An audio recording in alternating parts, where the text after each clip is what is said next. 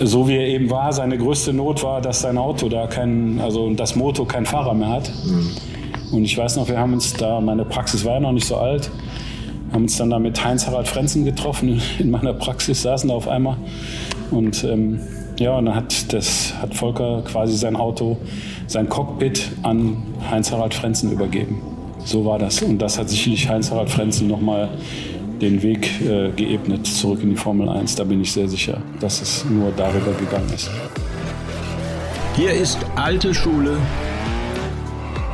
die goldene Ära des Automobils. Mein Name ist Carsten Arndt und ich heiße euch herzlich willkommen und freue mich, dass ihr dabei seid. Mein heutiger Gast ist mal wieder ein Beobachter aus einer ganz besonderen Perspektive. Ich freue mich ja immer, wenn ich Menschen finde, die eben nicht so sehr in den Medien präsent sind, sondern die bei besonderen Ereignissen dabei waren und von ihrem ganz eigenen Blickwinkel aus erzählen können. So auch Jörg Flock. Der ist Physiotherapeut und hat Ende der 80er nämlich Folgendes gemacht. Er hat in der Zeitung gelesen, dass der deutsche Rennfahrer Volker Weidler künftig in der Formel 1 mitmischen wird, woraufhin er dessen Nummer im Telefonbuch drei Ausrufezeichen in Klammern herausgesucht und angerufen hat, um ihn zu fragen, ob er ihn nicht ein bisschen betreuen und mit ihm trainieren kann. Die beiden haben sich angefreundet und wie das damals war, bis hin zum ersten japanischen Sieg in Le Mans. Und die Fans wissen, wovon ich rede, nämlich vom Mazda 787B, dem kreischenden Wankelmotormonster. Das erfahrt ihr in der folgenden Stunde. Viel Spaß jetzt mit Jörg Flock. Wie ging denn das eigentlich bei dir los? Du bist Physiotherapeut. Ich bin Physiotherapeut ähm, und habe, äh, ja, ich habe zuerst Sport studiert, ganz kurz, und ähm, habe da aber leider einen, sehr schlimmen Sportunfall gehabt. Mhm. Musste mich dann umentscheiden. Bin aber dann zu der Zeit auch schon ähm, kleine Rallyes gefahren mit selbst vorbereiteten Autos und ähm, bin dann auch ähm, ja ein paar kleine Sponsoren gehabt, bin dann auch mal international gefahren, aber alles Low Budget okay. Autos. Mit was für Autos? Ähm, Opel. Opel Manta, was man damals so fuhr, was ja. man so, was so eine internationale Rallye da ausgehalten hat, wo ähm, noch auf Truppenübungsplätzen gefahren wurde und auf Schotterpisten und so. Hast du selber geschraubt oder? Ich habe die Autos teilweise selber vorbereitet, teil, teilweise hatte ich aber auch ähm, ja, einfach Jungs, die mir da geholfen haben. Aber das ist ja das Irre, wo du sagst Low Budget. Früher war ja Rennen, man konnte ja, kann, kann man eine Summe nennen, man konnte ja früher für wirklich ja, man konnte für kleines Geld wirklich ein, ähm, ein Auto ähm, äh, dann, ich sage jetzt mal, ich bin damals äh, in Gruppe G gefahren und äh, die letzte internationale Veranstaltung, das Auto hat, kann man ja heute sagen, 3000 D-Mark gekostet, kamen vier Bildsteindämpfer rein, äh, zwei Federn vorne und dann war's das. Und äh, man konnte aber um einen Klassensieg mitfahren. Ja? Mhm. Hätte auch fast geklappt, bis eine Sonderprüfung vor dem Ende. Dann war er leider kaputt. aber ähm, da ich natürlich auch selber viel Sport gemacht habe, ähm, ist ganz klar, als ich dann meine Physiotherapie begonnen habe, war schon relativ früh klar, dass das die Vision sein sollte, dass ich einen ähm, Profirennfahrer betreue.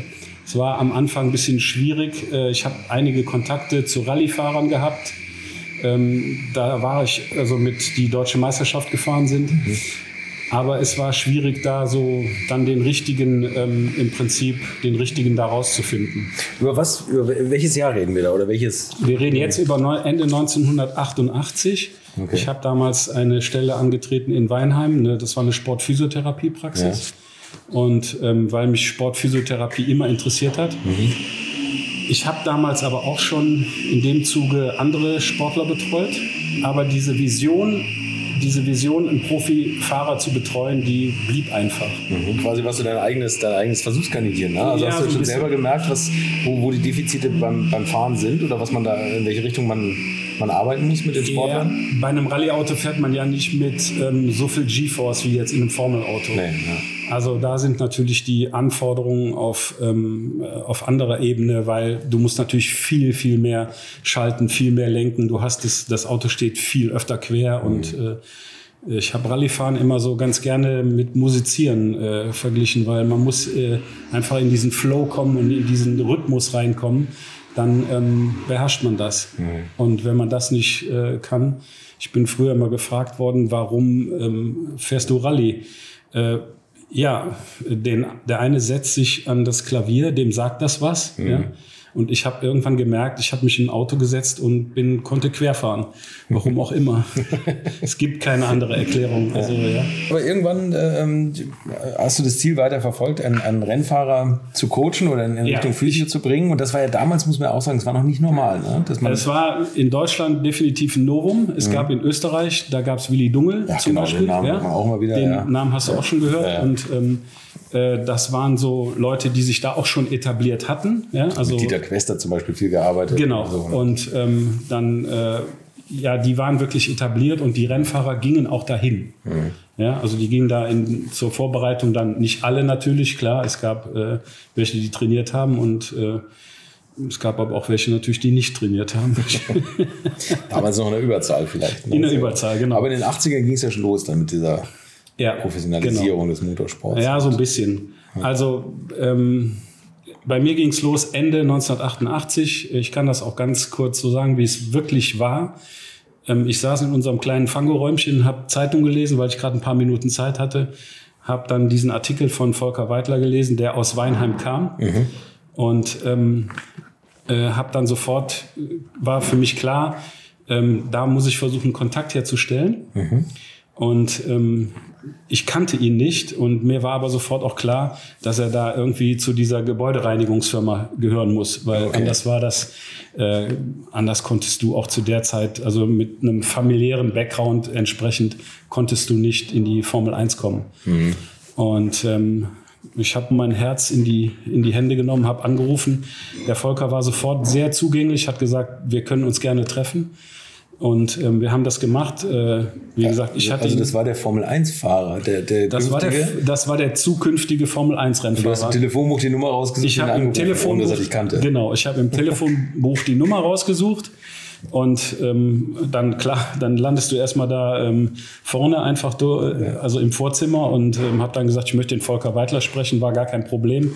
Und er hat aber sofort den Kernsatz gesagt. Er hat gesagt, er bräuchte keinen, der ihn da, äh, so einen hat er auch schon mal gehabt.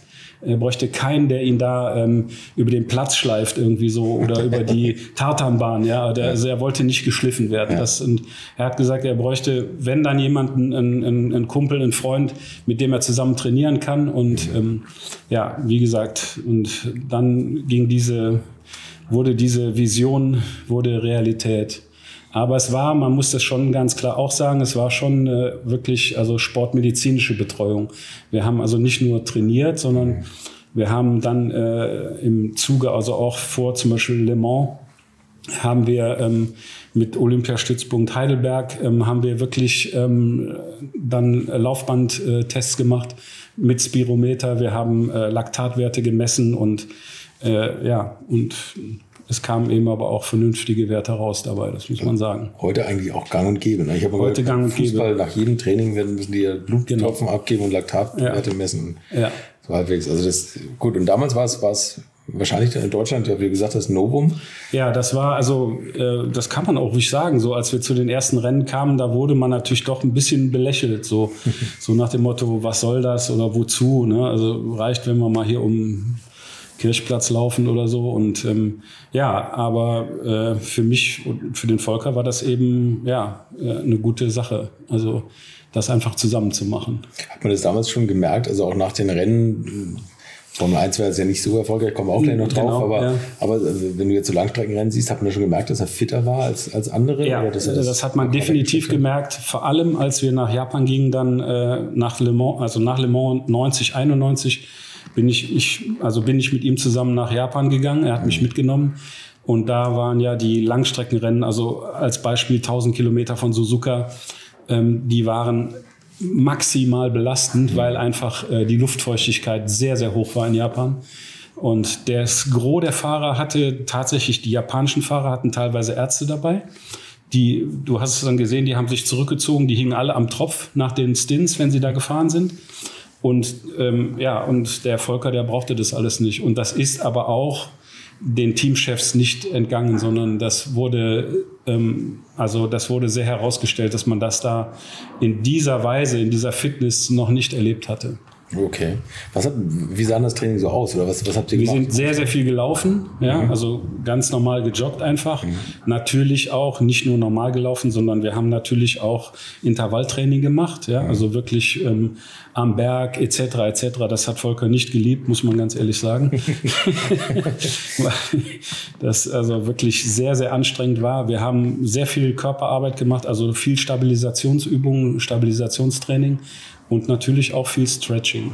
Ja, okay. Aber der Bedarf an, äh, ich sag jetzt mal so, wie das heute dann auch so, ich meine, das ist, wir reden von, äh, wir reden jetzt von vor 30 Jahren. Heute ist es ja gang und gäbe, dass man seinen Helmträger dabei hat. Ähm, aber der Bedarf jetzt an Massage oder so etwas, der war gering. Also das, die Fitness war so gut, ähm, dass, äh, dass diese, auch diese Langstreckenrennen da problemlos überstanden wurden. Hast du da auch schon so besondere Geräte äh, gehabt? Ich habe mal, ich hab mal so irgendwie Formel 1 Fahrer gesehen, die haben dann irgendwie so den Kopf eingespannt, Ja, ja. die Kräfte im Nacken Nein, das haben wir alles damals, äh, das haben wir damals mit, äh, mit Bändern geübt. Äh, wir haben das, wie gesagt, mit Körperstabilisation viel gemacht. Wir haben viel mit Medizinbällen gearbeitet und ähm, ja, ich hatte da natürlich ein spezielles Programm äh, entworfen und ähm, das haben wir dann aber auch durchgezogen. Und, äh, ja. ja. Cool. Und das hat man eben aber auch auf der Rennstrecke gemerkt. Wobei man auch ganz klar sagen muss, ähm, dass die größte Fitness erlangst du natürlich dann, indem du das tust, äh, was du machen möchtest, nämlich einfach Rennen fahren. Das stimmt. Ja. Und dann ist er bei Real gelandet. Dann ist er bei Real gelandet, ja genau. Als, als Teamkollege von Christian Danner. Als Teamkollege von ne? Christian Danner, genau, ja, das war Ja. spannend. Hat Christian Danner öfter mal so, so neidisch rübergeschielt, dass, dass, was du mit ihm gemacht hast? Oder? Nein, eigentlich eher nicht, aber er, er hat das schon so, der Christian war einer der wenigen, der das doch irgendwie so, zumindest so vordergründig doch für, ähm, äh, für seriös hielt da, was wir da machen. Und ähm, er war aber auch so äh, eine in jeder Hinsicht eine loyale, sehr loyale Person da, also so das, was ich sagen kann. Und ähm, klar war natürlich da der Battle zwischen den beiden, aber ähm, ja, äh, wie gesagt, ähm, wir haben alles versucht, aber das muss man leider sagen, das Auto war ein Desaster. Um es kurz zu machen, er ist bei zehn Rennen angetreten und zehnmal nicht fürs, Vor fürs Qualifying Genau. qualifiziert. Ja, ne? Also es war total Also-. Wie war das eigentlich bei Christian Danner? Der, der war Christian Danner ist, das hat das Team ja Glauben gemacht, dass das Auto doch gar nicht so schlecht ist. Ist, glaube ich, einmal in Amerika äh, Vierter geworden oder ja, ich glaube Vierter. Und das hat dann dazu geführt, dass man genug Punkte hatte, um nicht mehr ins äh, Pre-Qualifying zu müssen. okay.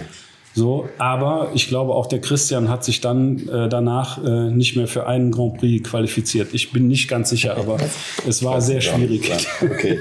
Also wie, wie war denn da die Motivation von Volker Weidler eigentlich? Die Motivation war sehr schwierig. Das glaube ich, oder? Ich meine, das war dann wahrscheinlich auch so ein bisschen deine Aufgabe. Ja, aber das ist natürlich, wenn du dann wirklich das ernst nimmst und äh, dann auch in so einer Zusammenarbeit, äh, ähm, dann ist das schon sehr, sehr schwierig, weil wir sind, wir, ich kann das so sagen, wie das ist. So, wir waren in äh, in Frankreich, in äh, Les Castellets und wir sind sehr früh morgens aufgestanden. Wir haben uns sehr gut vorbereitet. Also ähm, wie gesagt, mit einem Aufwärmprogramm etc., so mit äh, entsprechenden, ähm, mit der entsprechenden Ernährung etc. Also das hat alles gestimmt. Und aber du kannst nicht mehr machen als äh, das Gaspedal rechts runtertreten. Wenn das nicht, äh, wenn das Auto das nicht umsetzt, dann ähm, kannst du dich auch nicht qualifizieren.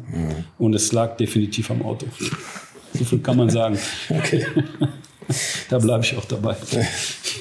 Das glaube ich. Ja gut, also das, war- das war dann nichts mit der Formel 1, aber trotz allem hat er dich dann weiter mitgenommen. Ne? Also, ja, er hat mich weiter mitgenommen. Ich war 1990 dann ähm, zum ersten Mal in Japan. Hat er mich auch mitgenommen. Unser Teamchef war der Moto. Und ähm, ich hatte da das Gefühl, dass der Volker da einfach so, ja, ich, das war mein Gefühl. Das haben, hat ja dann auch 92 geklappt. Er hat ja die japanische Formel 3000 Meisterschaft angeführt, bevor er dann endgültig aufgehört hat. Und man hat das Gefühl gehabt, so dass er da ähm, seine Heimat, seine, ja, seine wahre ähm, mentale He- Heimat auch gefunden hat In Japan. in Japan.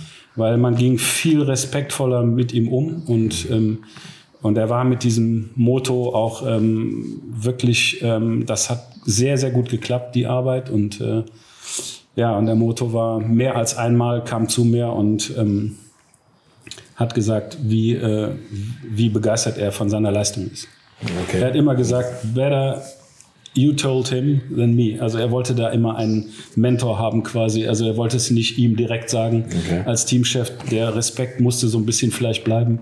Und er hat es mich aber immer wissen lassen. So, er sagte, besser du sagst ihm das, als ich sag ihm das. Ja, verstehe. Also Ja. nie auf den Lorbeeren ausruht. Genau, Sozusagen. ja, ja. Okay. Wie hast du die andere Mentalität in, in Japan miterlebt? Oder, oder hast du das Gefühl, dass das da deine Arbeit noch mehr, noch anders aufgenommen wurde? Oder war das da schon etablierter in Japan? Nein, es war auch nicht überhaupt nicht etabliert. Nicht. Nein, gar nicht. Ähm, gar nicht. Wie gesagt, also bei den Langstreckenrennen kamen die Doktoren mit, also so einige Doktoren zumindest. Da wurden die Fahrer wirklich an die Flasche gehängt sozusagen, ja, also zur Substitution, ja. Und ähm, ja, und man sah einfach nur, und das, wie gesagt, Moto fiel das natürlich auf, weil ja immer zwei Fahrer fuhren auf dem Auto, dass der eine an die Flasche musste und der andere nicht. Also der japanische Fahrer.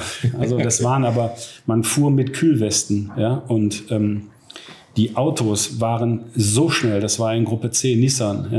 Ja. Ich weiß, dass einmal Volker zu mir kam, ähm, oder Moto kam zu uns vor dem Qualifying von Suzuka und sagte, aufpassen, we gave you a helm of power. Hieß, das Auto hatte im Renntrim schon fast 1000 PS und es hatte im Qualifying noch viel, viel mehr PS. Also das waren, die Belastungen waren schon extrem hoch.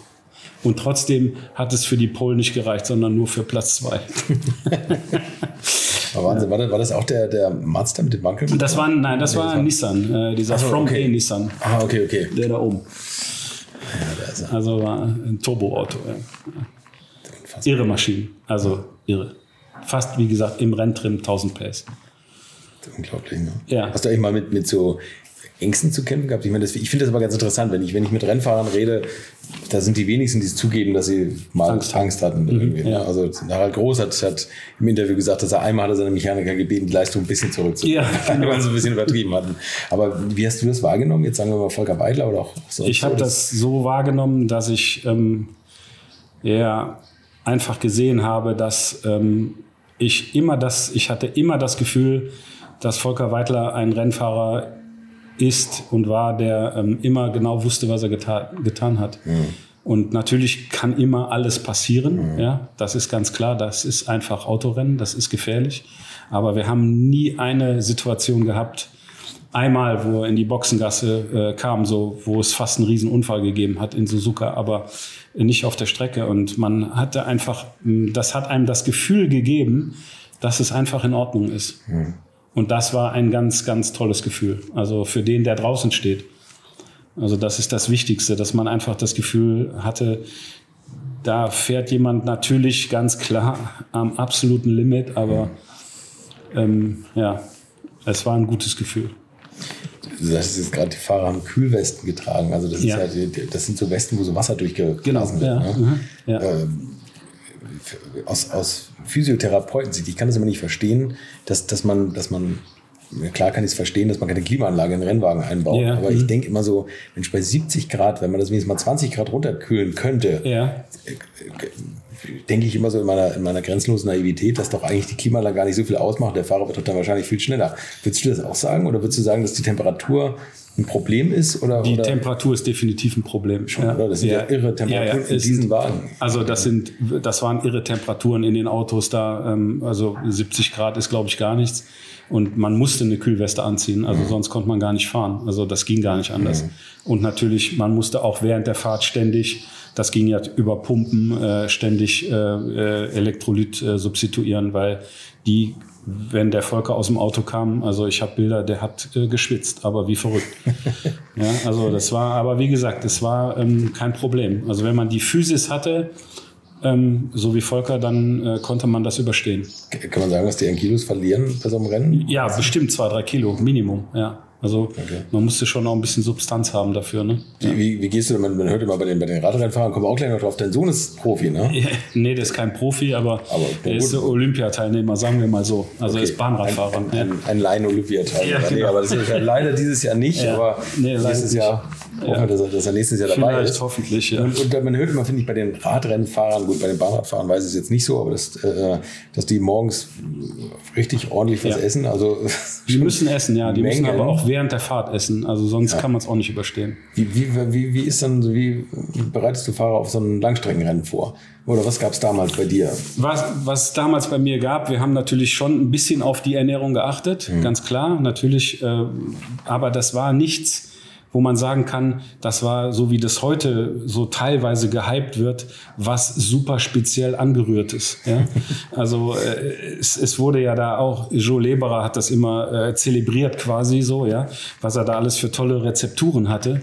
Und ähm, und ich hatte immer das Gefühl, ähm, ich, wir brauchen das nicht. Klar, wir haben natürlich, äh, es gab immer mal eine Banane, also das ganz klar. Natürlich gab es äh, eine Kost, die darauf abgestimmt war, auf eine Art, ähm, da äh, solche Leistungen da ähm, bringen zu können. Aber es war nichts, äh, ich sag jetzt mal so, ähm, ja, es war nichts wirklich äh, Spezielles. Okay. Also ganz es war einfach und, und deswegen sage ich, die Belastungen, die waren zwar hoch, aber also ich kann ja nur von meinem Fahrer reden und Ja, klar.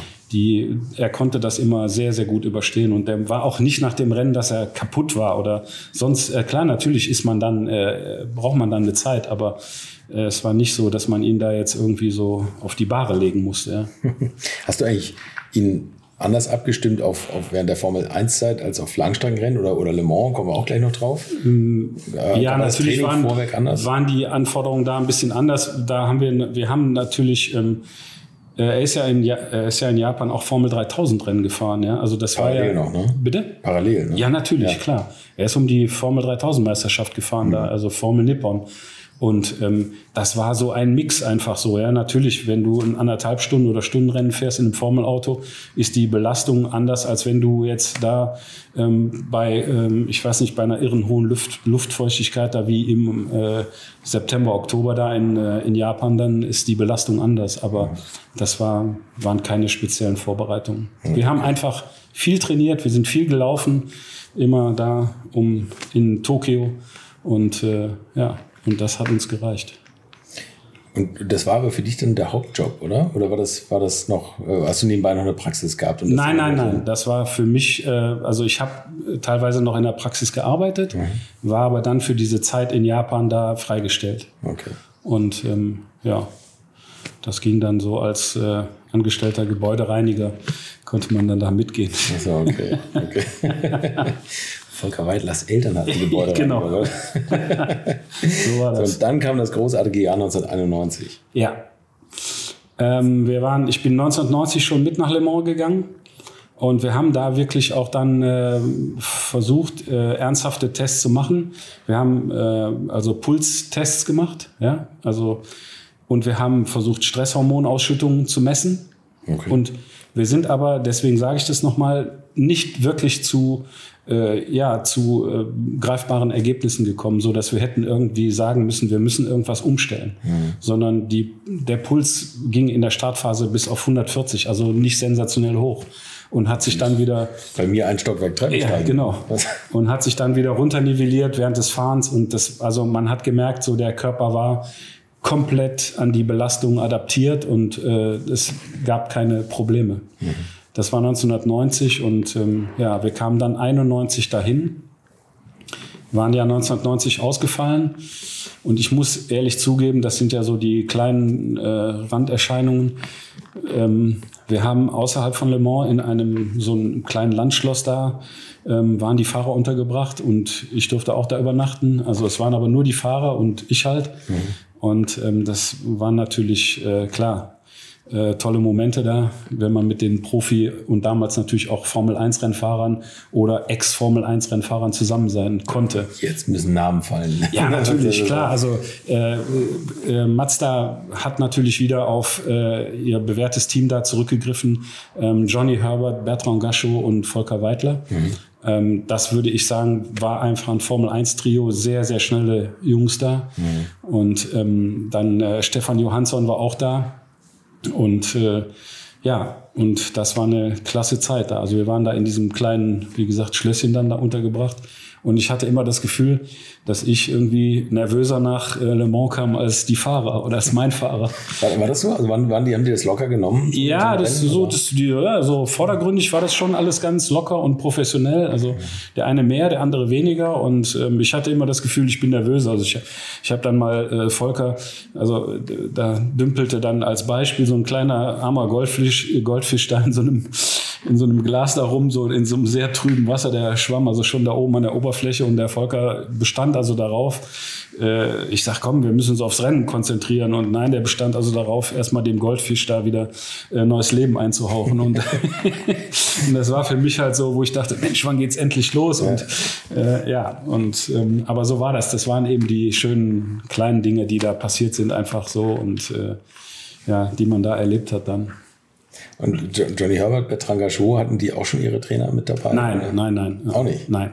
Da war keiner, aus unserem Team war keiner, der irgendeinen äh, Coach dabei hatte, also kein Trainer. Hast du das denn für alle so ein bisschen mitgemacht? Ich habe das so ein bisschen so, wer Fragen hatte, so, der konnte mich fragen und ähm, ja, und äh, ich meine, Johnny war natürlich immer noch da sehr gekennzeichnet durch seinen Unfall und äh, seinen schweren äh, Formel 3000 Unfall und ähm, ja, konnte auch, ja, war im Gehen eingeschränkt. Es war im Grunde genommen, wenn man ihn so gesehen hat, äh, konnte man sich nur schwer äh, vorstellen, dass er solche Leistungen bringen konnte in einem Auto.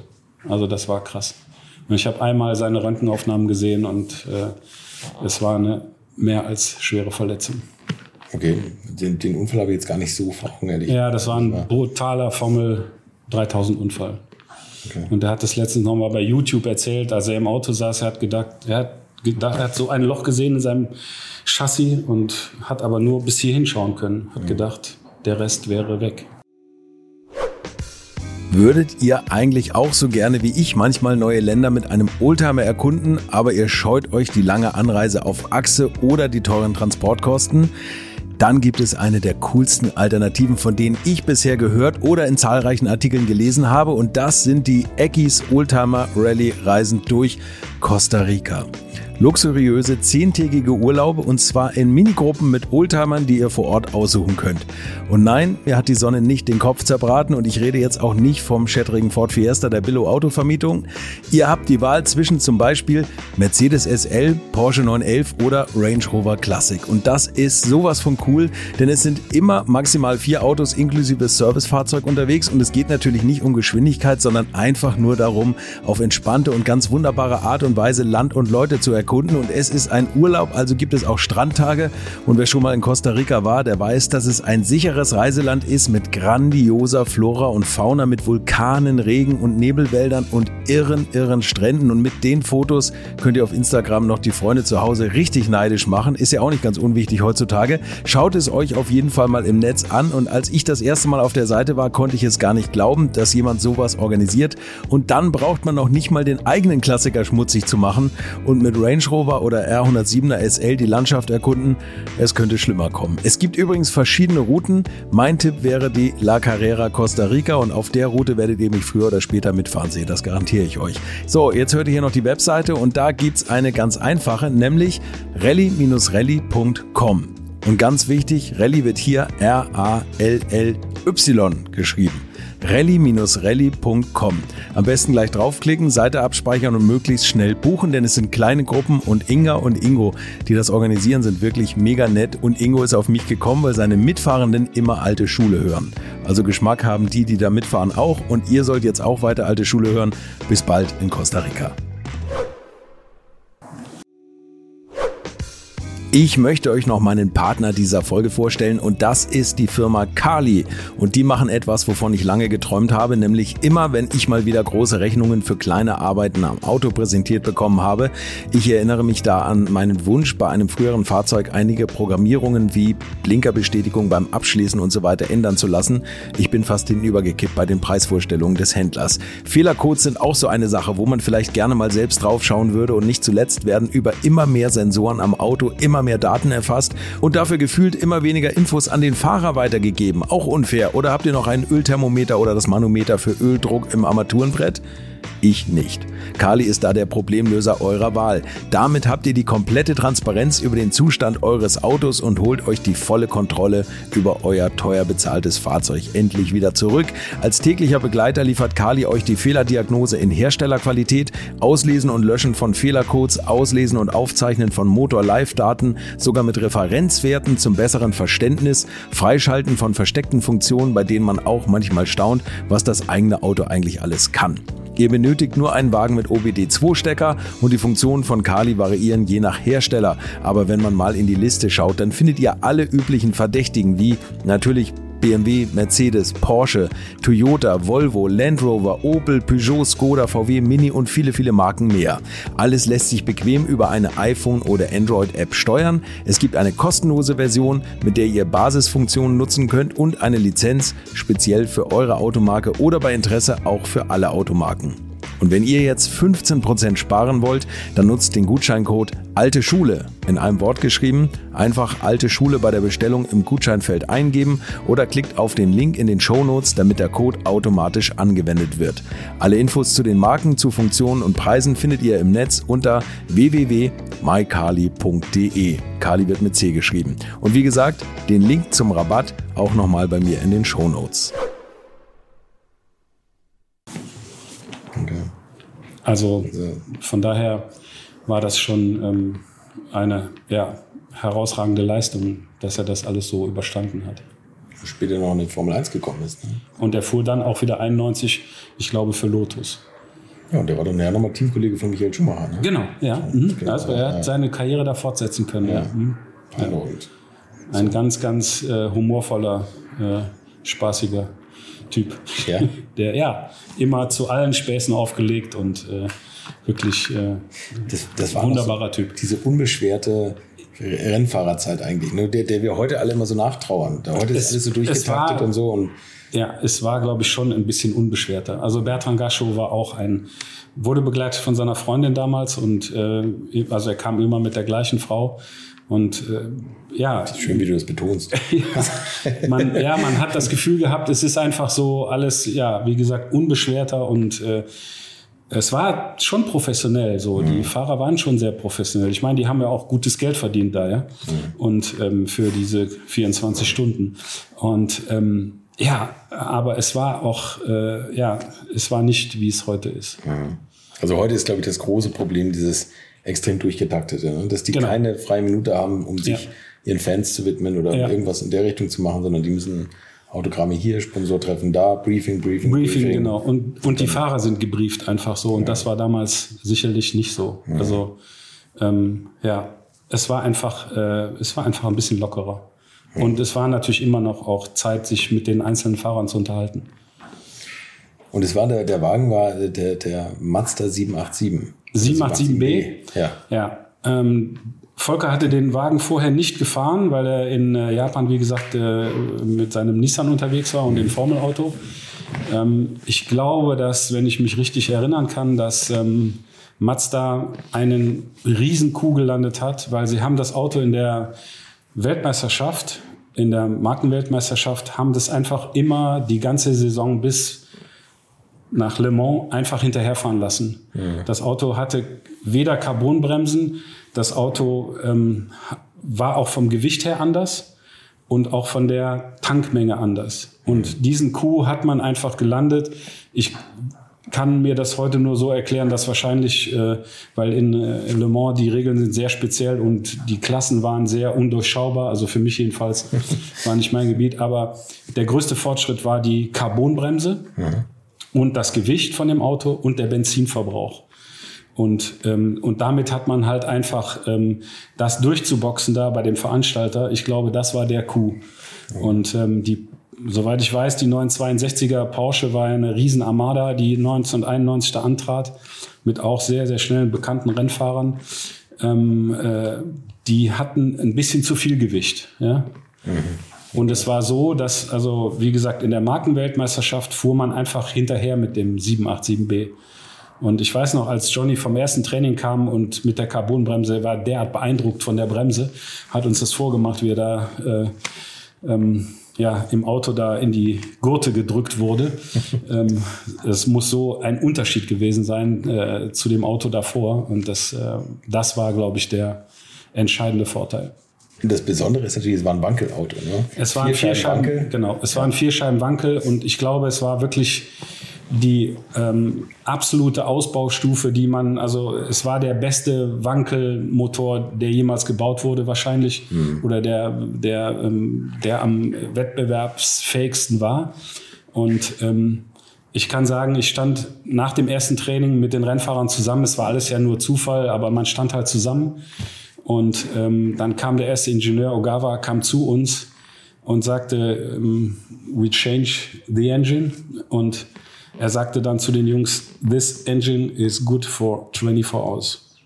und wenn ich den Satz heute sage, das ist, äh, das kann mir jetzt keiner glauben, aber ähm, das war so krass wie in Stein gemeißelt. So, das, äh, die Ansage war ganz klar, Jungs, ihr könnt pushen. Ja, das, das Ding hält auf jeden Fall. Okay. Und sie haben es auch gemacht. Also das war aber die Ansage. Ja. Er hat gesagt, wir, wir, ähm, wir ähm, wir bauen jetzt den Motor um vor dem zweiten Training, damit alles klar geht und dann im Rennen könnt ihr pushen und äh, sie haben dann auch gepusht. Und zwar ordentlich. Ne? Und zwar ordentlich, ja, genau. Äh, ja, wie waren die 24 Stunden? Also wie, wie war das? Gab es ja damals drei Fahrer? es gab Fahrer? drei Fahrer. Also jeder, ist, ja, jeder ist meistens zwei äh, Stints gefahren. Mhm. Klar, Volker war natürlich ähm, wahrscheinlich aufgrund seiner Sportwagen-Erfahrung äh, war natürlich der schnellste im Auto. Mhm. Und ähm, Bertrand Gachot ist, glaube ich, damals nur Formel-Autos gefahren und Johnny hat auch immer gewechselt.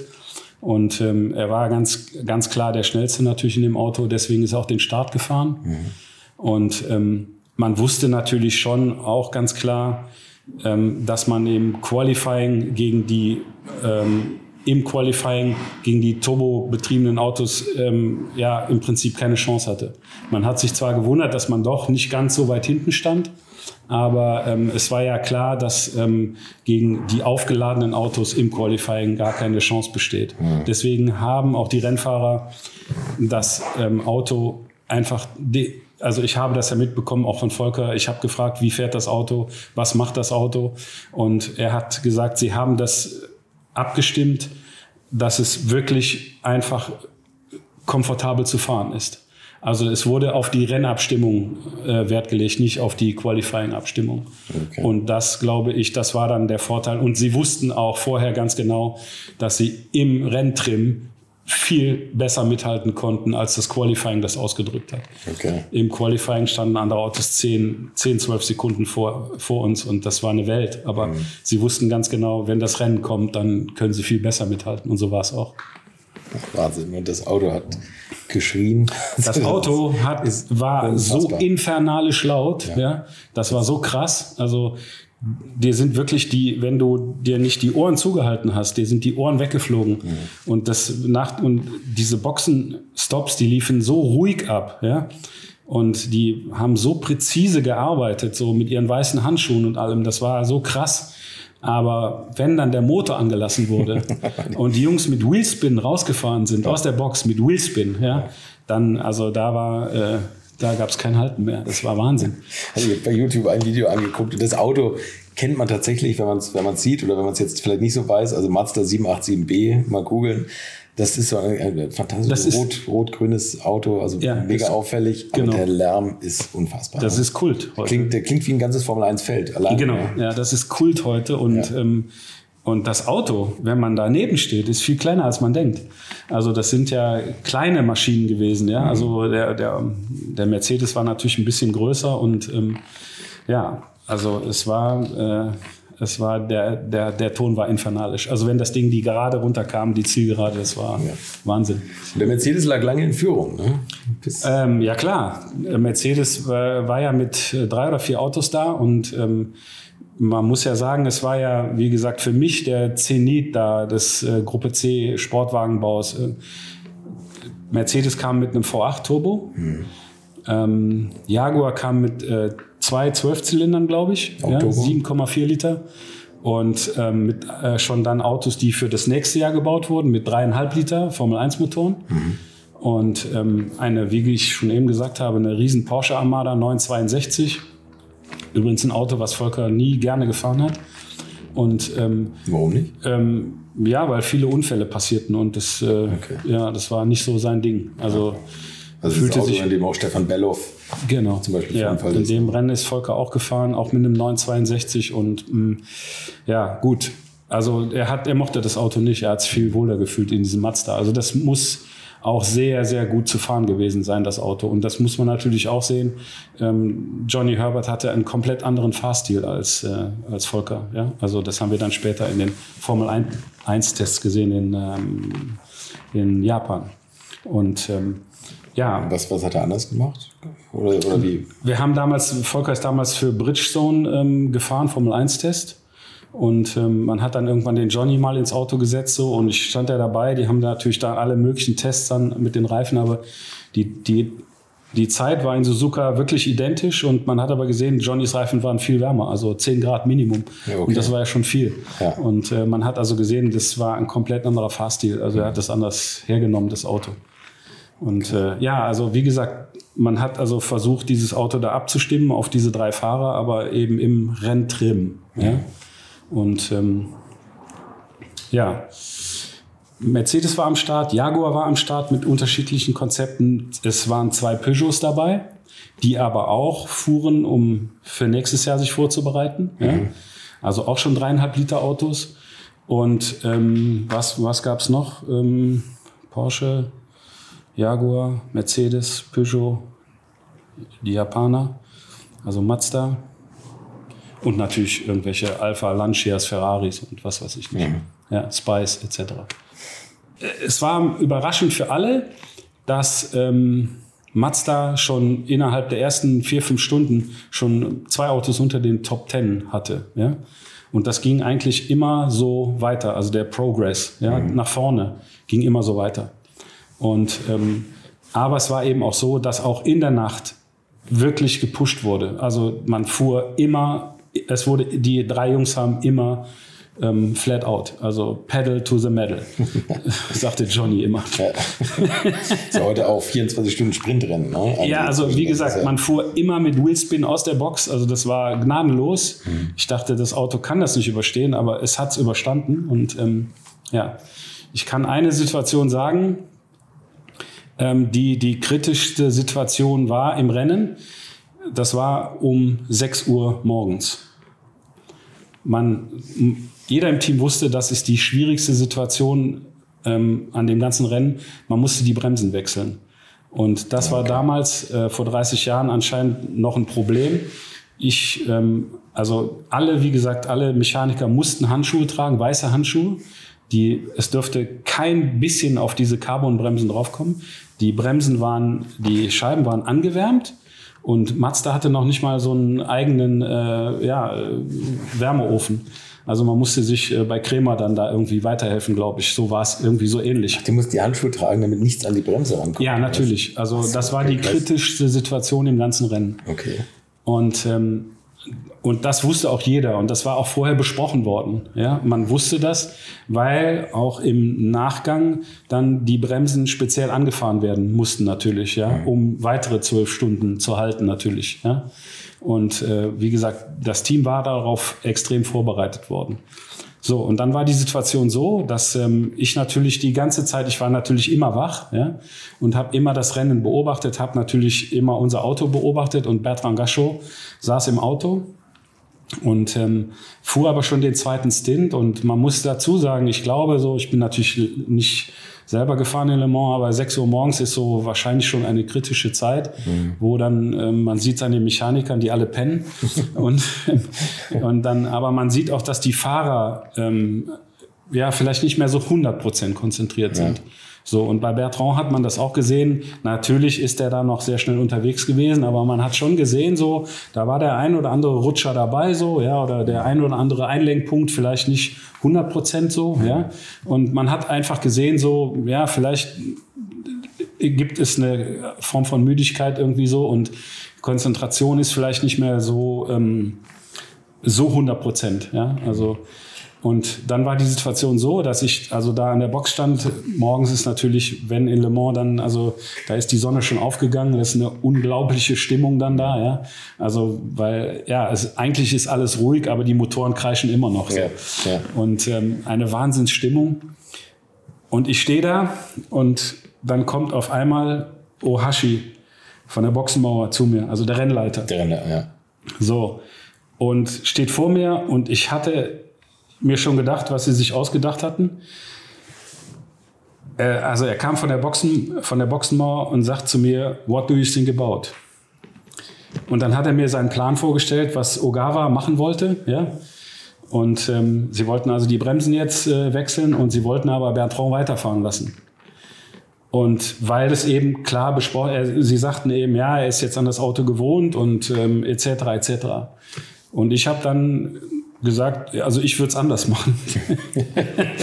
ich muss ganz ehrlich sagen, warum, weiß ich in dem Moment. Das war meine Überzeugung, weil ich habe das halt beobachtet und ich war ganz sicher, wenn ich mit Volker reden würde, dass er das ähm, zu 100 Prozent managen würde. Mhm.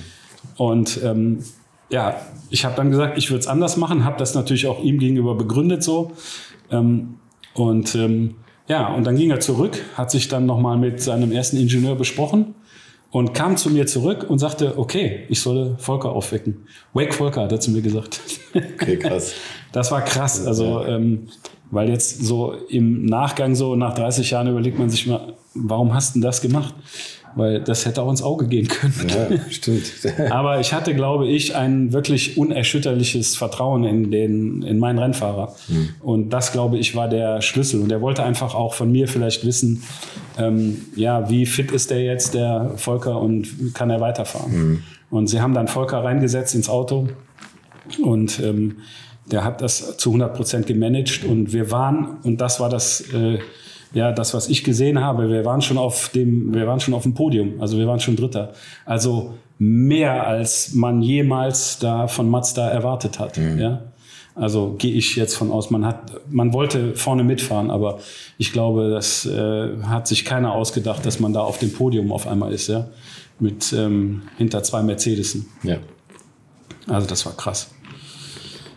Hat man da schon die, die Stimmung im Team gemerkt, dass das. Man hat gespürt, man hat gespürt, dass äh, es liegt was in der Luft. Ja, ja ich habe mich dann morgens, als dann äh, Bremsen gewechselt waren, dann wurde alles wieder ein bisschen ruhiger, weil das war wirklich, ähm, das war ein sehr, sehr kritischer Punkt. Mhm. Man spürte das auch, äh, so, dass das Team dann ruhiger wurde wieder, nachdem man gemerkt hat, okay, das Auto läuft, ja, man hat alles im Griff. Mhm. Und ähm, ja, und dann stand ich neben Nigel Stroud, der, ähm, der das Auto entworfen hatte, ja.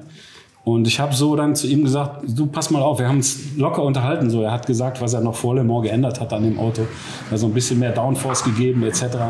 Und ähm, er hat dann gesagt, äh, ich habe dann zu ihm gesagt, ähm, hey, pass mal auf, ein Mercedes fällt noch aus. So, habe ich so gesagt. Ja, ja. ich konnte ja nicht wissen, dass die Nummer eins ist. Den konnte ich leider nicht. Ja. Aber ich habe halt gesagt, pass auf, ein Mercedes fällt noch aus. Ja. Und so ist es auch passiert. Ja. Der Nummer eins, das Nummer eins Autos lag wirklich in Führung. Wir hätten das nicht mehr einholen können. Ja. Mhm. Um ein Uhr mittags. Ja. Kurz vor eins. Ähm, fährt, ich weiß nicht, wer gerade am Lenkrad saß, also am Volant, aber er fuhr über die Start- und Ziellinie und kurz danach ist der ein 90-Cent-Teil gebrochen, der Lichtmaschinenhalter. Da war die Wasserpumpe dran. Scheiße. So. Ja. Und das Witzige ist, dass ich jetzt 25 Jahre danach Jochen Maas nochmal auf den Classic Days getroffen habe und habe ich natürlich so ihn angefrotzelt. So, ich ja. kannte ihn aber nicht aus Le Mans ja. und habe so, ach, und wir haben Le Mans gewonnen und so. Und dann hat er, war total empört, aber nett, ne? Und dann hat er gesagt, ah, das wäre nie passiert, wenn unser erster Ingenieur nicht gerade austreten gewesen wäre. er hat natürlich ein anderes Wort gebraucht. Ich habe es mir gedacht, ja. aber, äh, aber das war dann noch eine, eine klasse Unterhaltung und ähm, ich, äh, ja, äh, Jochen Maas, das war einfach ein tolles Gespräch, weil keine irgendwie kein Mann mit irgendwie großen Starallüren oder sonst irgendwas, nee, sondern einfach stimmt. ein feiner Kerl. Ja. Und ähm, ja, wir haben dann halt eben da noch ein bisschen erzählt, auch aus seiner Mannheimer Zeit, wo er bei Herrn gefahren ist und ähm, ja, es war ein nettes Gespräch. Aber wie gesagt, um ein Uhr fiel der Mercedes aus. Er kam in die Box, er dampfte wirklich aus jeder Ritze, die man sich vorstellen kann. ja. Und ich bin natürlich direkt in die Box gegangen, habe dann angefangen, das Auto zu beschwören, dass es nicht wieder anspringt. das, dafür warst du auch zuständig. Ja, ja, das war ich auch für zuständig. Und ähm, ja, und dann stand ich da und ich denke, das Ding geht nicht mehr an. Ja, aber das war, äh, das war also eine Täuschung. Ich weiß bis heute nicht, was sie reingekippt haben. Aber sie haben das versucht wieder abzudichten. Und das Auto sprang wieder an. und das, also das war wirklich der Worst Case, also den man sich vorstellen konnte. Und ich habe gedacht, das kann nicht sein, dass es, dass es hält. Und es hat auch nicht gehalten. Fuhr nach, er kam nach einer Runde im Prinzip wieder rein. Man hat gemerkt, das Rennen ist zu Ende. Mhm. Und Volker war gerade am Fahren und er hat sich dann, hat mir dann hinterher erzählt, er hat sich unglaublich gewundert, weil auf einmal haben ihm da die äh, Zuschauer zugewunken und gejubelt und was weiß ich nicht, Fahnen wurden geschwenkt, ja.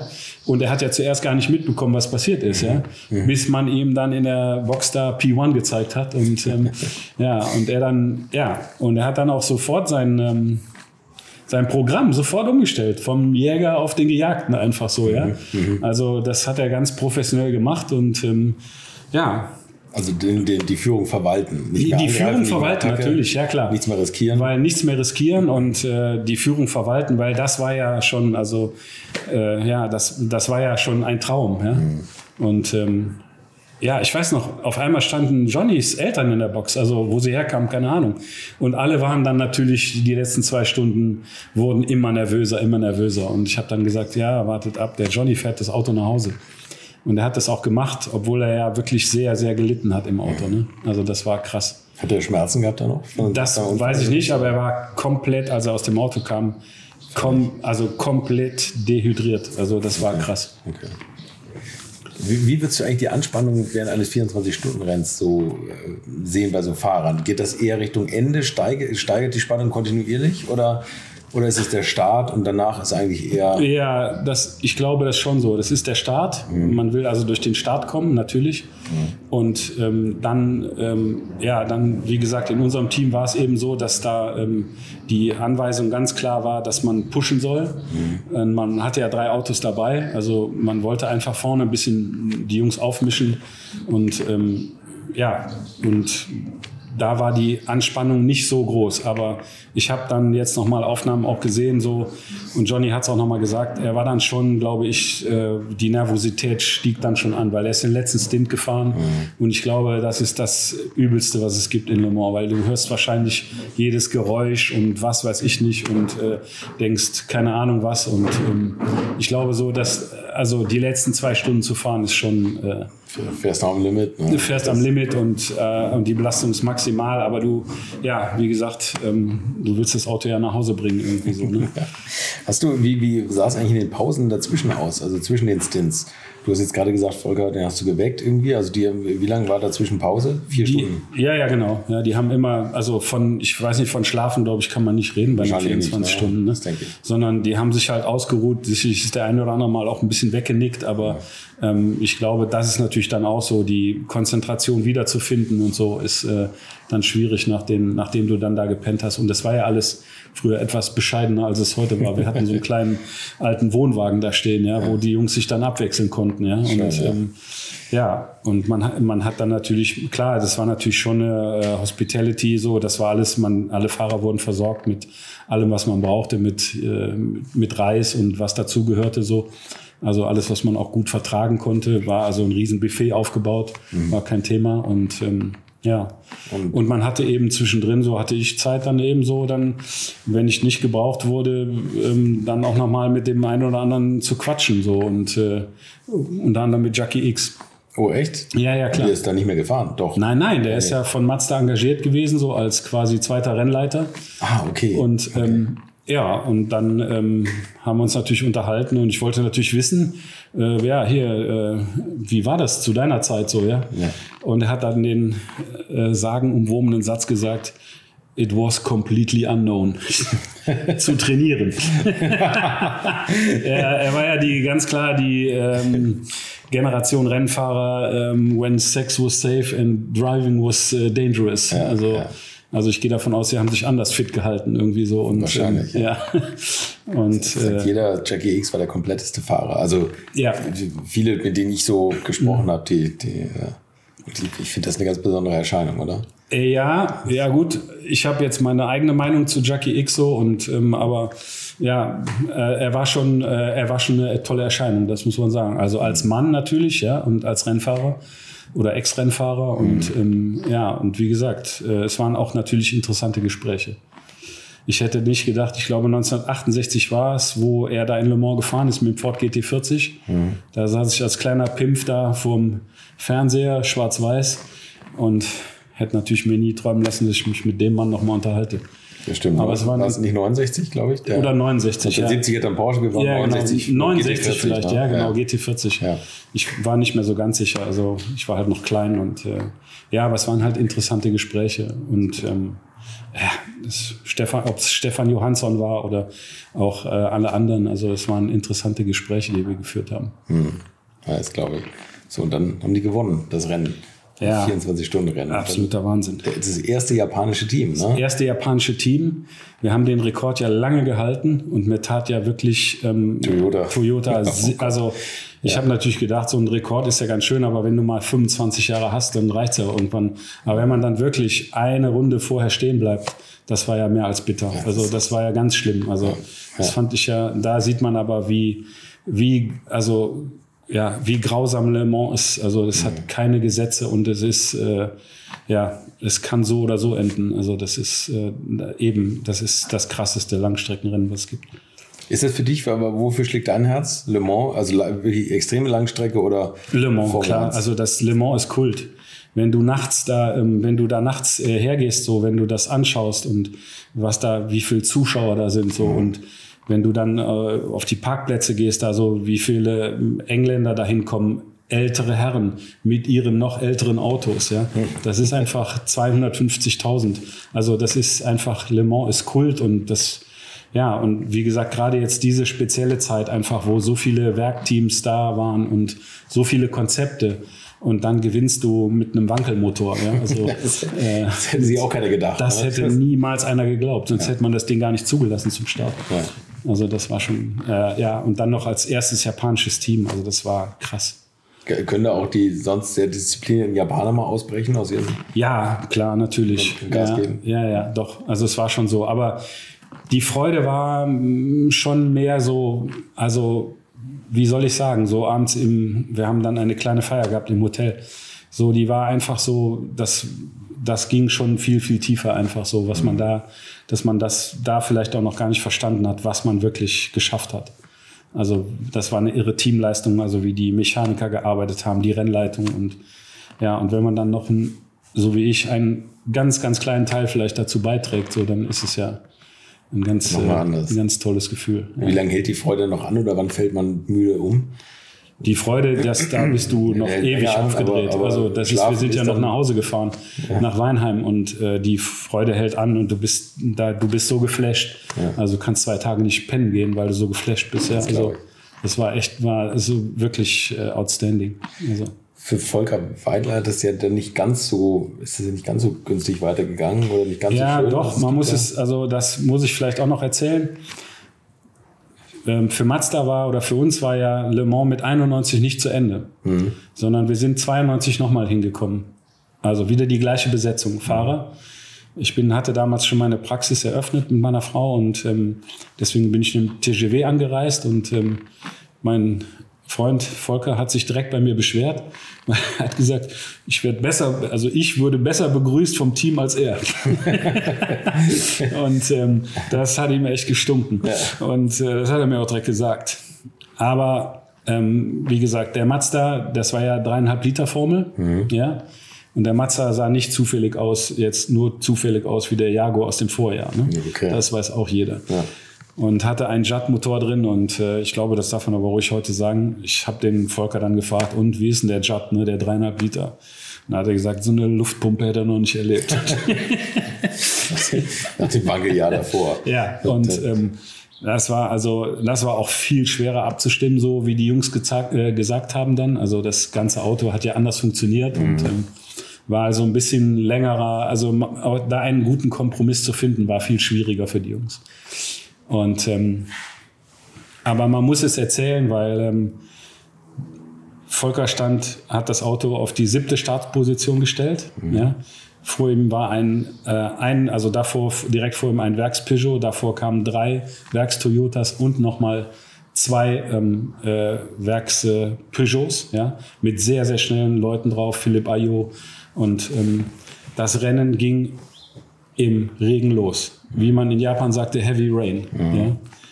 Und Volker fuhr natürlich den Start und ich glaube, das war die größte Leistung, die, ähm, die wir gesehen haben von ihm. Und äh, das war so, das war so eine Weltklasse-Leistung. Er hat drei Runden gebraucht, um als allererstes Mal da dieses Trio vor ihm da so komplett aufzurauchen und ist dann äh, zu den beiden führenden äh, Peugeots hingefahren. Ja.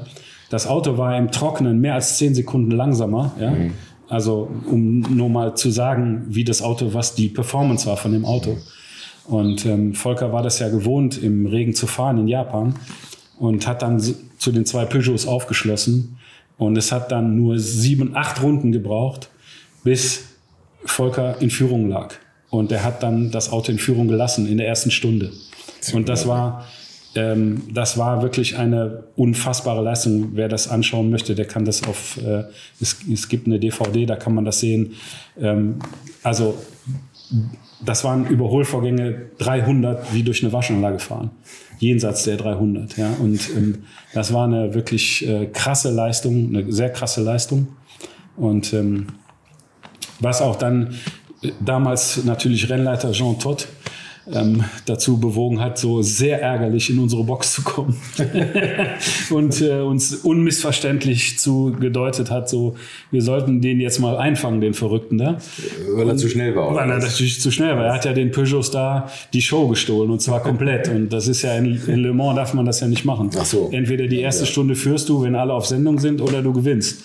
Und natürlich wollte man mit Peugeot da äh, vorne wegfahren. Mhm. Ja. Und das äh, und Volker hat so getan, als wenn er von nichts wüsste, so. Er hat halt seinen Job gemacht, so, ne? Und, aber es war schon eine sehr, sehr außergewöhnliche Leistung. Also. Und es war auch, muss man dann sagen, er kam dann aus dem Auto und äh, das war krass. Er gab mir seinen Helm und seine Handschuhe und wir sind dann durchs Fahrerlager und äh, das war ein Gefühl, dass man dachte, wow, jetzt äh, kennt uns jeder. Ja, das glaube ich. Das, das war krass. Ja. ja. Also das war wirklich ein ganz krasses Gefühl. Ja. Cool. Es gibt ja diese, diese ja, Geschichte oder Legende ähm, mit, dem, mit diesem Ohrenstöpsel. Ja. Mhm. Das, war, das betrifft aber das Jahr mit dem Wankelmotor, weil der Wagen, ja, haben wir eben schon gesagt. Na, das liegt alles noch vorher. Also, Ach so, noch vorher. Naja, das liegt noch vorher. Also, also um es kurz zu machen, äh, er hat angeblich irgendwie einen Ohrenstöpsel verloren ja, ja, im Rennen. Genau. Ja, und dann und dabei sein Gehör beschädigt. Be wirklich beschädigt, ja. Also es war aber keine normale Beschädigung, sondern eine mechanische Beschädigung. Also einfach durch den Lärm? Durch den Lärm, ja. Das und da das war auch nicht revidierbar und er hat da sehr, sehr lange drunter gelitten. Hat mich dann, er lag ja in Führung in der japanischen Formel Nippon äh, Serie und äh, hätte sicherlich auch nochmal in Japan die Chance bekommen, ein Formel, Formel 1 Auto zu bekommen. Mhm. Ganz sicher sogar. Und ähm, er hat mich dann irgendwann angerufen und hat gesagt, ähm, den Satz, den vergisst du natürlich leider auch nicht. Ähm, er hat mich dann irgendwann angerufen und hat gesagt, Jörg, bevor du es dann irgendwie von jemand anders erfährst, äh, ich kann nicht mehr. Durch dieses, dieses Gehörproblem ja, und es, dann Er konnte einfach nicht mehr, konnte nicht mehr Sturz, ne? ja. Kam dann zurück nach Deutschland und so wie er eben war, seine größte Not war, dass sein Auto da kein, also das Motor kein Fahrer mehr hat. Mhm. Und ich weiß noch, wir haben uns da, meine Praxis war ja noch nicht so alt, haben uns dann da mit Heinz-Harald Frenzen getroffen in meiner Praxis, saßen da auf einmal. Und ähm, ja, und dann hat, das, hat Volker quasi sein Auto, sein Cockpit an Heinz-Harald Frenzen übergeben. Okay.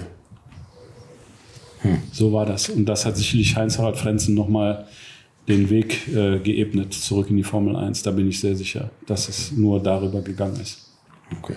Das wird bei dir in der Praxis quasi ausklabüstert. Ja, ja, der Volk hatte sich das so ausgedacht, das war sein Wunsch, mhm. weil er auch den, ich glaube, so den für, für also der Fahrertyp, der ähm, entsprach da einfach auch dem, ja, der Mentalität da. Mhm. Und ja, weil, wie gesagt, der Volker ist extrem gut mit dem Moto ausgekommen und äh, ja, war auch natürlich extrem erfolgreich. Ich meine, wenn man da die ähm, Rennserie anführt, das, das ist ja für viele dann hinterher noch ähm, das Sprungbrett gewesen in die Formel 1. Ralf Schumacher ist auch da gefahren. Ja.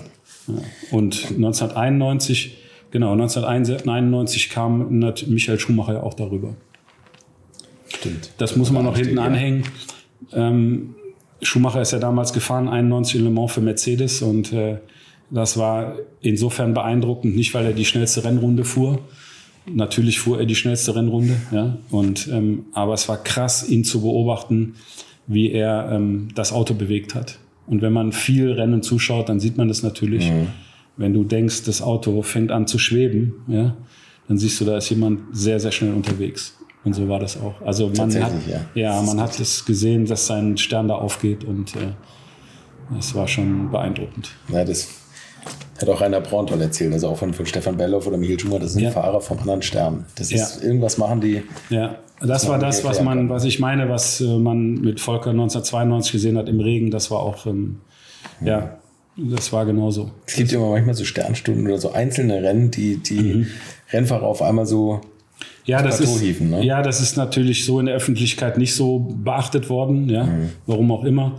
Aber wenn du da dabei bist und das erlebst, dann äh, siehst du, was das, äh, ja, was das heißt.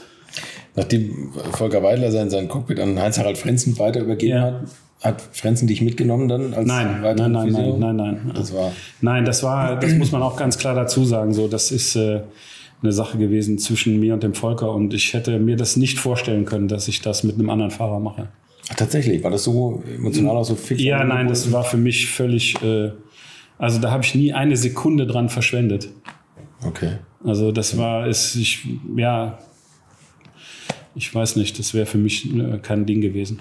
Gab es noch mehr Anfragen? Nein, also ich hätte sicherlich, weil ich Roland Ratzenberger gut kannte, irgendwie so von, von Japan und von Le Mans, mhm. ähm, vielleicht hätte es da eine Zusammenarbeit geben können, keine Ahnung, in der Formel 1, aber ich bin froh, dass sich das, dass sich ja. das nicht ergeben hat. Ja, und da sind wir wieder bei dem Thema, wenn du da, ich glaube, das ist das Schlimmste für jemanden, der da in der Betreuung arbeitet, so das ist ja unerträglich. Also wenn sich da dein Fahrer die rüber abfährt, also mhm. das ist ja unerträglich. Ja, stimmt. Das Schlimmste, was da passieren kann. Hast du danach noch andere Motor Motorsportler beraten? Also ist jetzt vielleicht nicht nein. so intensiv? Nein, nein, nein. Nie mehr, also nie mehr. Also das war für mich einfach, damit war das Thema erledigt. Und ähm, ja, das war einfach, also das hat mir auch zu viel bedeutet, mhm. die Zeit. Das muss man ganz klar sagen. Also das war ja eine, ähm, ich habe immer gesagt, so die Zeit da in Tokio war schwerelos. Also das war eine wunderbare Zeit und äh, ja, waren wunderbare Erlebnisse und ähm, das war okay dann. Okay. Das ist ja tolle, tolle Erzählung. Also man, man wird so richtig in die Zeit gebeamt, von der du erzählst. Also ich ja, das, das also es war, war ja auch, äh, war ja auch Wahnsinn. Also ja. was man da mitbekommen hat. Gab es irgendwelche Fahrer, die dich besonders beeindruckt haben, die du kennengelernt hast oder mit denen du mal so? Ja, natürlich, klar. Also mich hat Roland beeindruckt, weil Roland Ratzenberger. Roland Ratzenberger. Okay weil als ich nach Japan kam, habe ich den, ähm, ja, auf dem Grid habe ich ihn kennengelernt. Mhm. Ich habe ihn nie gekannt vorher. Und wir haben uns unterhalten, als wenn wir uns seit 20 Jahren kennen würden. Das war also, ich habe das schon mal gesagt, es war kein, Roland war kein Freund, aber er war so ein Seelenverwandter. Mhm. Und das hat man, glaube ich, gespürt so. Und wir sind dann natürlich auch dann in Tokio dann abends öfter mal feiern gegangen und so. Und äh, ja, und es war ein wunderbarer Mensch und äh, der sich äh, durch die Karriere gekämpft hat. Ja, mhm. und der kam, war einer der ersten Europäer, der nach Tokio ging und nach Japan. Und ähm, sein großes Ziel war, er hatte nur ein großes Ziel, einmal Formel 1 fahren. Und muss dann das nach drei Rennen mit seinem Leben bezahlen. Das, wirklich das war tragisch, ne? ganz, ganz bitter. Ja. Und ja, und am nächsten Tag kam es noch schlimmer. Ja. Hast du den auch mal kennengelernt? Ich bin Senna mal begegnet im Fahrerlager und das war, ähm, muss man auch sagen, sage nicht nur ich, äh, es war tatsächlich, ähm, ja, äh, man kann sagen, Senna hatte eine Aura. Also das war, also ich weiß den Moment noch genau, wo er mir begegnet ist. Und äh, das ist jetzt 30 Jahre her. Also, das ist schon krass. Das, ist wirklich das war ein beeindruckender Rennfahrer. Gibt es Leute? Ja. Ich bin auch anderen Rennfahrern da über den Weg gelaufen. Schumacher auch ein paar Mal. Wir haben uns nie unterhalten, aber ähm, Schumacher war auch beeindruckend. Aber ähm, Senna war einfach was ganz anderes. Haben die eigentlich, ich finde, manchmal gibt es Rennfahrer, die haben so eine ganz eigene Körpersprache. Mhm. mit ihrem Helm so rausgestreckte Brust. Also du, du hast schon diese Psychospielchen geht schon außerhalb des Rennwagens los. Ne? Ja. Hast, du, hast du sowas mal gemerkt oder auch dahingehend gecoacht oder dass du gesagt hast, Mensch, du musst da auch das. Mm, ja, das war, nein, das war nicht so erforderlich. Aber wer zum Beispiel eine interessante Körpersprache hatte, war Nigel Menzel. Also der, ich stand mal neben ihm da in, in, in Paul Ricard und der war also auch eine beeindruckende Erscheinung, ja. ja weil er so einen Stiernacken hatte und so. Und, äh, der, der, hat sowas, der hat sowas ganz Hemdsärmeliges. Ja, genau. Und äh, das war auch beeindruckend, ja. Und ich bin noch mal ähm, äh, Roland, ähm, den Gerhard Berger äh, begegnet. So, das war also einfach so ein eher ja, lustiger Vogel, mhm. so, ne? Mhm. Und der so ein bisschen, naja, hatte nicht so viel Spannung jetzt, aber war ja trotzdem ein herausragender Rennfahrer. Mensch, jetzt wo ich mit einem Profi hier zusammensitze, ja. äh, Rennfahrer müssen oft was erzählen, wie sie, wie sie ihre Rennautos vielleicht abstimmen. Wenn wir jetzt so Hobby-Rennfahrer haben oder so, mhm. was, was würdest du denen empfehlen, dass sie, gibt ja viele, die, die fahren für irgendwelche, Track Days jetzt nicht, aber die fahren schon so semi-professionell Rennen oder Rallyes. Mhm. Was würdest du denen als Training empfehlen oder, oder Ernährung? Den oder jetzt würde ich auf jeden Fall mal äh, grundsätzlich überhaupt äh, empfehlen, irgendwas zu trainieren. zu laufen, auf dem Rad zu fahren. Heute fahren viele Rennfahrer, ähm, Alonso oder so fährt zum Beispiel viel Rennrad. Ja? Mhm. Und ähm, ja, einfach ähm, dein Herz-Kreislauf-System mal auf äh, Touren bringen. Das ist ja genau das meine Idee damals gewesen. Und das war ja auch vor 30 Jahren so. Da wurde der Motor getuned, ja. Nicht das Herz-Kreislauf-System. Mhm. Also das war ja, deswegen wurden wir ja auch belächelt am Anfang so. Also das war ja die Vision oder die Idee. Also das ist, ähm, und man sieht es ja heute, wenn da so Hobbyrennen sind, wie viele da drin sitzen in den Autos, die eigentlich äh, das besser nicht mehr tun sollten. Ja, Schon, weil sie vorher keine Ahnung, wie viel ähm, keine Ahnung, Herztabletten oder ähm, Blutdrucksenker eingeworfen haben. Ja. Also ist einfach, weil ich glaube, die Anforderungen sind schon hoch. Und es spielt gar keine Rolle. Ähm, ich bin mal mit meinem, äh, mit meinem äh, alten Alpha GTV da äh, ein 500 Kilometer Rennen gefahren, da bei glühender Hitze da am Nürburgring, da auf der Nordschleife. Das war warm und da musste ja, man gut trainiert sein. Ja, ja. stimmt. Und äh, da ist man nach einer Stunde ausgestiegen und dann äh, ja, da wusste man aber, was man gemacht hatte. Und wer das, äh, keine Ahnung, wie, wie man das untrainiert überstehen soll.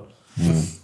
Wie, wie, was würdest du sagen, ist so der Trainingsbedarf, was man mindestens machen sollte, dreimal die Woche eine Stunde laufen oder ist das? Ja, das ist aber das Minimum schon. ja, nee, also ja. das. Ja, oder mal einfach dann am Wochenende mal äh, vier Stunden Radfahren gehen, ja, also ja. Rennrad fahren. Ja. Und dann am besten nochmal trainieren. Und natürlich auch Körperarbeit machen, viel Dehnung machen, viel äh, Stretching und äh, viel Stabilisation. Das braucht man alles. Das haben wir aber alles damals schon gemacht. Viel Stabilisationsarbeit etc. Und dann hält man das auch aus. Sehr interessant, aber das ist ja auch, ja, also du hast also quasi ein Stückchen mehr Professionalität in den deutschen Rennsport gebracht, sage ich jetzt mal. Das, ja, also zumindest mal für diesen einen Rennfahrer. Ja, das hat gut, sehr, sehr große Freude gemacht. Ist ja, andere Leute haben es ja gesehen und danach gemacht. Genau, ja. Aber das mit Willi Dungel finde ich interessant, weil der Name tatsächlich auch schon mal gefallen ist. Ja. Hast du ihn mal kennengelernt? Nein. Ich habe mich einmal mit, äh, weiß ich noch, in der Formel 1-Zeit mit Joe Leberer unterhalten. Und ähm, das war mein Unverständnis, als Senna ums Leben gekommen ist, dass man, das ist mein wirklich echtes Unverständnis, dass man da einfach so weitermachen kann als ja. Physio und dann den nächsten äh, Rennfahrer knetet da. Also das ist, äh, ich ja. habe ihn leider nicht mehr kennen, also ich habe ihn leider nie mehr gesprochen, hätte das von ihm gerne gewusst, warum er das so gemacht hat. Ich, für mich wäre es also völlig out of space gewesen. Aber einfach zu nah mit den Leuten arbeitet. Viel ne? zu nah. Also ja. das ist, ähm, kann man nicht machen. Okay. Jörg, es gibt noch eine letzte Frage, die ich okay. mal stelle. die berühmten jetzt 50 kommt. Liter. Mensch, wir müssen überhaupt noch über deine Autos hier reden. Wir sitzen hier, das also habe ich jetzt gar nicht, wir sitzen hier in, in einer fantastischen, in deinem, in deinem Hobbyraum. Ja, das steht genau, jetzt kein ja. Trimrad, sondern hier stehen, wie Nein. sind das? Drei, sechs, sieben, acht alte Alphas. Mhm. Das ist ja toll. Es wird mir ganz oft vorgeworfen, dass ich, dass ich nichts zu, zu, dass ich zu wenig für die Italiener mache. Ja, okay. Oft, jetzt stehen wir und reden nicht drüber. Was, mhm. was ist das hier? Also du hast eine Julia und ein ja, Julia Alpha 90 GTV6 und ähm, ja, vorbereitet werden die Autos von meinen beiden Söhnen und sonst würden die auch nicht fahren. also, ihr schraubt, ihr schraubt hier zu dritt, ist das so ein Vater, ja, Vater also Ich muss schon ehrlich zugeben, dass äh, die Söhne, der, Ant, also der Schrauberanteil liegt eher auf der Seite der Söhne, die das aber okay. auch mit äh, Herzblut machen. Und du richtest die Autos dann am Wochenende auf der Nordschleife hin? Nein, nein, nein, nein. Also das wollen wir immer vermeiden und das äh, haben wir auch schon erlebt und äh, das wollen wir dann in Zukunft vermeiden. Aber wir haben halt Spaß da an diesen alten äh, Kisten hier und ähm, ja. Und ihr fahrt Track Days oder? oder? Track Days, ja. Und, äh, ist es geplant, wieder irgendwie Rallyes oder Rennen zu fahren nochmal? Ja, im Moment nicht. Und man muss mal gucken, ob sich das nochmal ergibt. Aber im Moment, sagen wir mal, wollen wir uns mal so auf Track Days konzentrieren. Mhm. Aber das ist auch schon Vorbereitung genug und äh, sieht man ja. Und ähm, ja, geht aber auch nur mit den beiden Söhnen, die da ja auch so viel Professionalität jetzt schon haben, dass sie das hinkriegen.